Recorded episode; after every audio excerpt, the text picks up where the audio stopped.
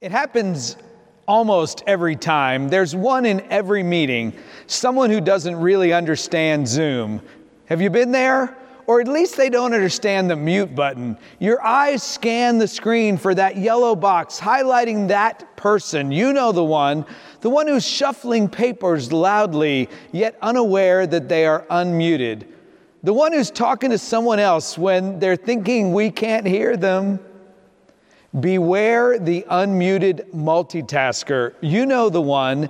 They don't realize that they are unmuted while they blend their morning protein shake or while their dog is barking louder and louder.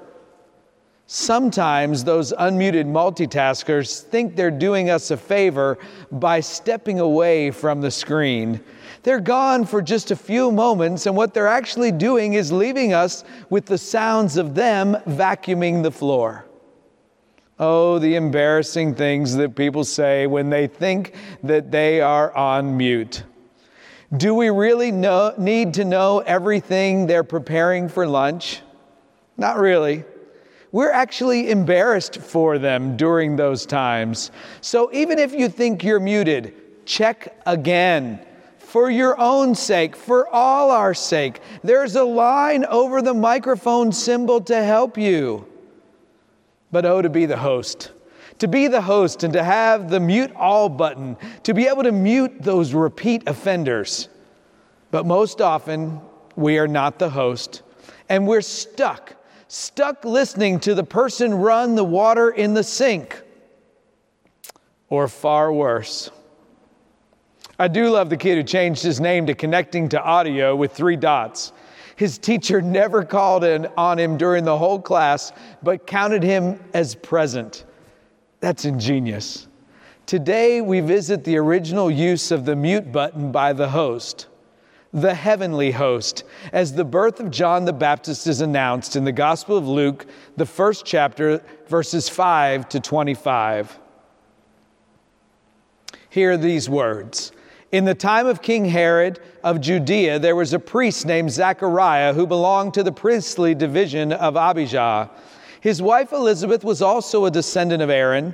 Both of them were righteous in the sight of God, observing all the Lord's commands and decrees blamelessly. But they were childless because Elizabeth was not able to conceive, and they were both very old. Once, when Zechariah's division was on duty and he was serving as priest before God, he was chosen by lot according to the custom of the priesthood to go into the temple of the Lord and burn incense. And when the time for the burning of incense came, all the assembled worshippers were praying outside. Then an angel of the Lord appeared to him, standing at the right side of the altar of incense. When Zechariah saw him, he was startled and gripped with fear. But the angel said to him, Do not be afraid, Zechariah. Your prayer has been heard. Your wife Elizabeth will bear you a son, and you are to call him John. He will be a joy and delight to you, and many will rejoice because of his birth, for he will be great in the sight of the Lord. He is never to take wine or other fermented drink, and he will be filled with the Holy Spirit even before he is born. He will bring back many of the people of Israel to the Lord their God. And he will go on before the Lord in the spirit and power of Elijah to turn the hearts of parents to their children and the disobedient to the wisdom of the righteous, to make ready a people prepared for the Lord. Zechariah asked the angel, How can I be sure of this? I'm an old man and my wife is well along in years. The angel said to him, I'm Gabriel. I stand in the presence of God and I have been sent to speak to you and tell you this good news. And now you will be silent and not able to speak until the day this happens because you did not believe my words, which will come true at their appointed time. Meanwhile, the people were waiting for Zechariah and wondering why he stayed so long in the temple. When he came out, he could not speak to them. They realized he'd seen a vision in the temple, for he kept making signs to them, but remained unable to speak. When his time of service was completed, he returned home. After his wife Elizabeth became pregnant, after this, his wife Elizabeth became pregnant and for five months remained in seclusion. The Lord has done this for me, she said. In these days, he has shown his favor and taken away my disgrace among the people. This is the good news according to the Gospel of Luke. Thanks be to God. The Lord has done this for me, Elizabeth said. I assume she was talking about becoming pregnant, but maybe she was thanking God for muting her husband, Zechariah, for nine months. Zechariah, what a great name, with a strong nickname, Zach. The Lord me, the name means the Lord remembers the Lord remembers. In the Gospel of Luke, which is like the Broadway musical of all Gospels, someone is always bursting into song. We join Zechariah right there in the room where it happens, in that holy place a once in a lifetime shot that he is not giving away. Zechariah has been granted the chance to be the priest that enters into the holy place to offer incense during the time of sacrifice he enters into this holy space while the people wait outside, and the people waiting outside are praying. And this should be a sign for you. As we read the Gospel of Luke, when people are praying, significant things happen. You remember, don't you? After Jesus was baptized, he was praying and the heavens were open. Jesus spent all night on the hills in prayer right before he chose the 12 disciples. In the ninth chapter of Luke, Jesus was praying alone. He's probably praying for Peter's impulsiveness, as Peter was quick to talk and slow to listen. It's right before Jesus asked the disciples, Who do the people say that I am? One of our church members keeps the opposite of this on his speakerphone. It says, Be quick to listen and slow to speak. That's good advice on a speakerphone. While the people are praying outside, Zechariah is startled by the angel Gabriel, who is in there standing right next to the altar. And this is no wingless angel second class, by no means. And the angel Gabriel says, Do not be afraid, Zechariah. Do not be afraid. I thought I was going to be in here by myself, Zechariah says. Do not be afraid. Yes, do not be afraid. Your prayer has been heard, says the angel Gabriel. My prayer has been heard? Which one, thinks Zechariah? Which one? Which prayer? I have lifted so many prayers over the years. Which one? And then the angel says this Your wife will conceive and bear a son. Oh, that prayer, the one about a child, that was the prayer of our youth. We prayed that for the longest time, but we've aged out on that prayer. Can't you see me? How can this be? Zechariah asks. Now I'm old and my wife is well along in years. Well played, Zechariah. Well played. I'm old and she is well along in years. The angel Gabriel, who stands in the presence, of God, has shown up while the people are praying. While Zechariah is praying and offering incense on behalf of the people, Zechariah gets startled by this angel and by the promise that he and Elizabeth are now going to have a child at their age. So Zechariah questions the angel. I know I would question the angel, wouldn't you? How can this be? How can this be? I'm old and she is up in years. He was in there to offer prayers for the people. Maybe Zechariah didn't expect for his own prayer to be answered that day. He didn't expect to really meet God there in the sanctuary. I love one of our church members who asked me if he could go sit in the sanctuary after we'd been closed down for several months. He said, God hasn't seen me in a while, and I need to check in. Gabriel seems to be offended by Zechariah's doubt and says, Because you didn't believe my words, I'm enabling your mute button. I am muting you until what I have told you will take place. What a miraculous invention. The first mute button, a mute button for a father to be. Is anyone interested in buying one of those or wish you had one at a time in your life? A mute button for your husband? A mute button for someone in your life? Do you wish you could have muted your husband from the beginning of your pregnancy to the very end? Some early mornings, especially at the time change, I wish I had a mute button for our dog. The irony is not lost on me that I'm preaching a sermon about a preacher who could not speak, and that many of you control the mute button as you watch right now, or you could just fast forward over the sermon. Yet, someone has to speak for the muted Zechariah.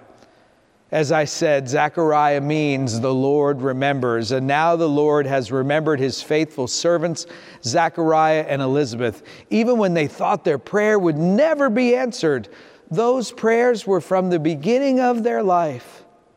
Memories of beginnings sometimes fade, so we have to retell the story. Do you remember how it how It's a Wonderful Life begins? Do you remember the beginning? Yes, yes, the credits roll at first, but then what? I've had people say when I've asked, well, it's George Bailey there on the bridge. Nope, that's not how it starts. Or there's a conversation, I remember it clearly, there's a conversation in heaven about a man who needs help. That's close, but that's not exactly how the story begins. After the opening credits, the movie begins as we see a snowy, silent night. A sign tells us you're now in Bedford Falls. The camera pans over the households and businesses, and then the prayers begin. You might miss them if you're not paying close attention. They're quietly lifted late in the evening on that Christmas Eve. Mr. Gower, the druggist who lost a child from the virulent Spanish flu, prays, I owe everything to George Bailey. Help him, dear Father. Mr. Martini, the restaurant and bar owner, prays, Joseph, Jesus, and Mary, help my friend Mr. Bailey. Then you hear Mrs. Bailey, George's mom, pleading, Help my son George tonight. Bert, the policeman, prays, He never thinks about himself, God. That's why he's in trouble. You hear Ernie, the cab driver, lifting his prayer George is a good guy. Give him a break, God. And then then we hear the voice of Mary, George's wife, as she tenderly prays for her husband. I love him, dear Lord. Watch over him tonight. Then the pleas of his daughter, Janie. Please, God, something's the matter with daddy. And then finally, the desperation of his littlest daughter, Zuzu. Please bring daddy back. Please bring daddy back. That's how the story begins. You remember it now? Surrounded by prayer on that Christmas Eve, the prayers of the people being lifted up to God over those households. And where's George Bailey at that moment? We learn later in the movie he's sitting at Martini's bar trying to drown his sorrows and later considering drowning himself. I have a preacher friend in Denver who used to be a bartender. Part of his Christmas Eve ritual is to head over to a local bar after his services are over and give the bartenders a break. He says people in a bar at midnight on Christmas Eve are searching for something. So after he serves a round of drinks, then he sets up the bar for communion and serves communion there on the bar at midnight on Christmas Eve, not waiting for them to somehow come to his church, but taking that holy meal of forgiveness and grace to them. So often, people are looking for some peace and quiet. Aren't you? Yet we live in an age of noise where the volume seems to always be turned up to 11. There are few places we can go today where sound is not abundant. The 24 hour news cycle resounds in our lives morning, noon, and night. The 24 hour buying cycle sends us notification after notification, showing us the latest deals, the latest ways to somehow be made happy. The ping of email and text messages can be a constant companion.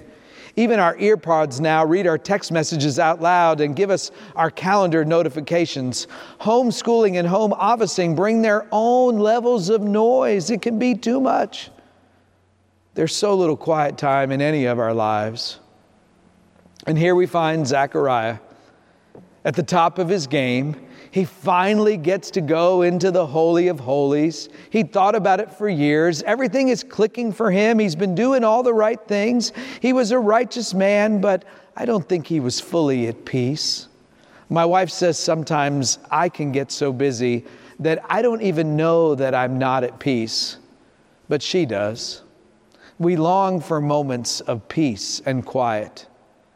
And yet, a moment in time can halt us. It mutes all the noise. It can stop us in our tracks. A bad diagnosis, a job loss. As I discussed with one family this week, a death, a debt, or a diagnosis can stop us in our tracks. And we can't quiet the voices around us or the voices in our heads. How might we get some peace and quiet? Wouldn't it be great to have a mute button to quiet all the noises around us or in us? George Bailey is sitting at that bar. The music is playing. People are talking all around him. And in the midst of the chaos swirling around him, he offers up a prayer. You might remember it God, God, dear Father in heaven, I'm not a praying man.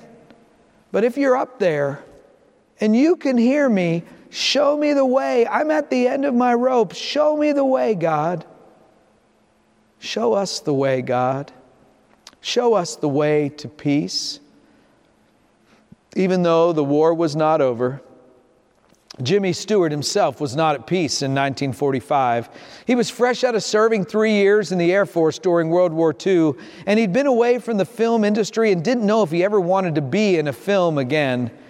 He said he was just a little bit scared after the war. It had been so much.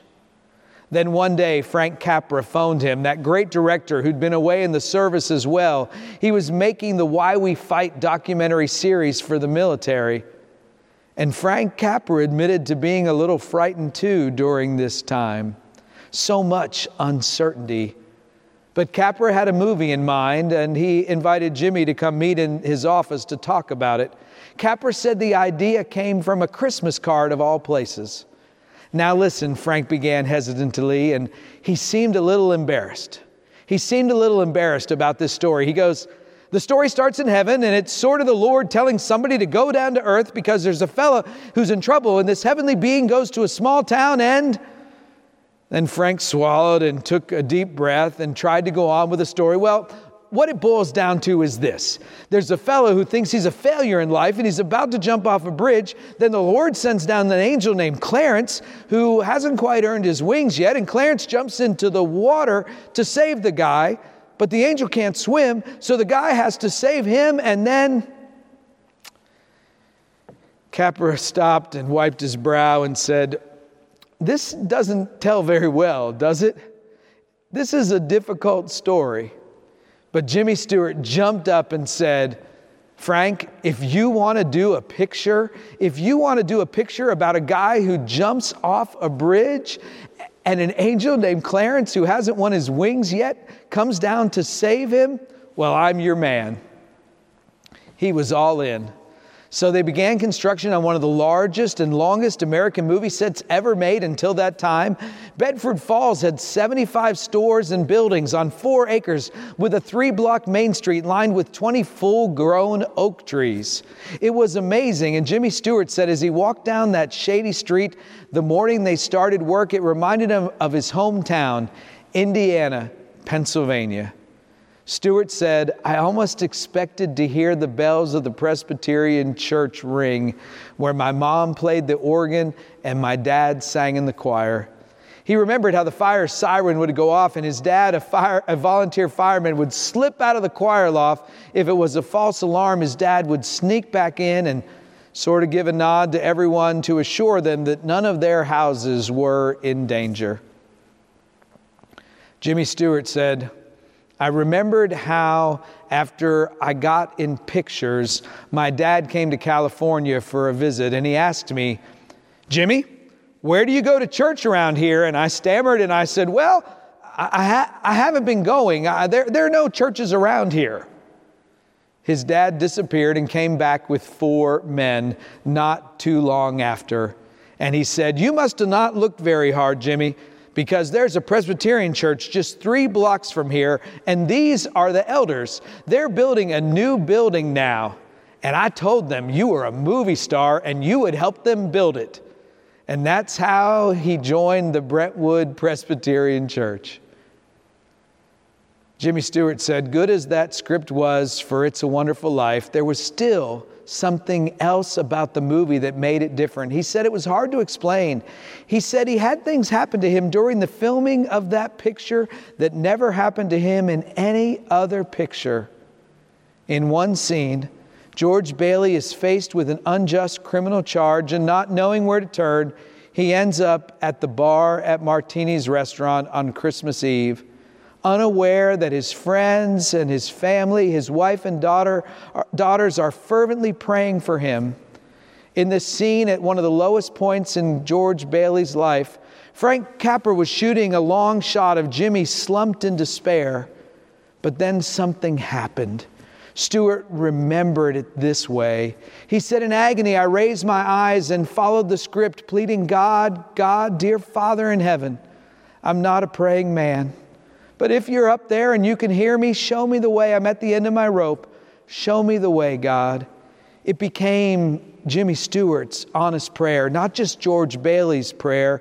And he was overwhelmed by all that he'd witnessed in wartime.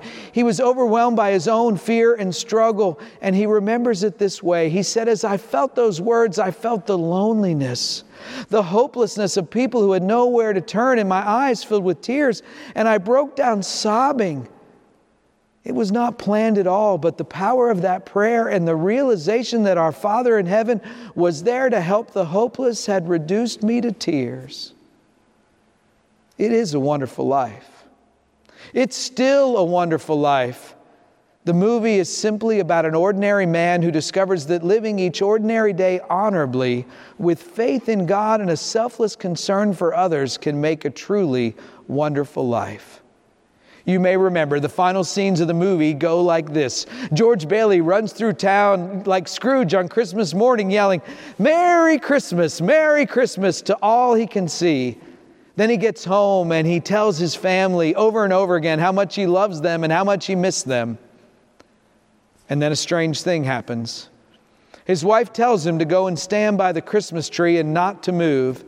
And for the next three plus minutes, George Bailey stands there muted. He speaks not a word during this sequence, but he has a huge smile on his face as he watches the people he's helped over the years cycle through their living room, one after another, dropping gifts for him on a large table in front of him. They save the building and loan, and they save the wonderful life of George Bailey. Maybe, just maybe, we can't find peace and quiet because we've had it backwards this whole time. For it is in the quiet, those muted moments, that we find peace. The times in our life when we say nothing, the times in our life when we listen.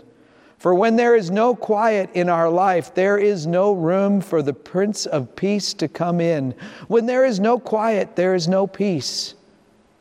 We've always had it backwards, I think. We've been looking for peace and quiet, but I think it's the quiet that brings the peace. The quiet first, and then the peace.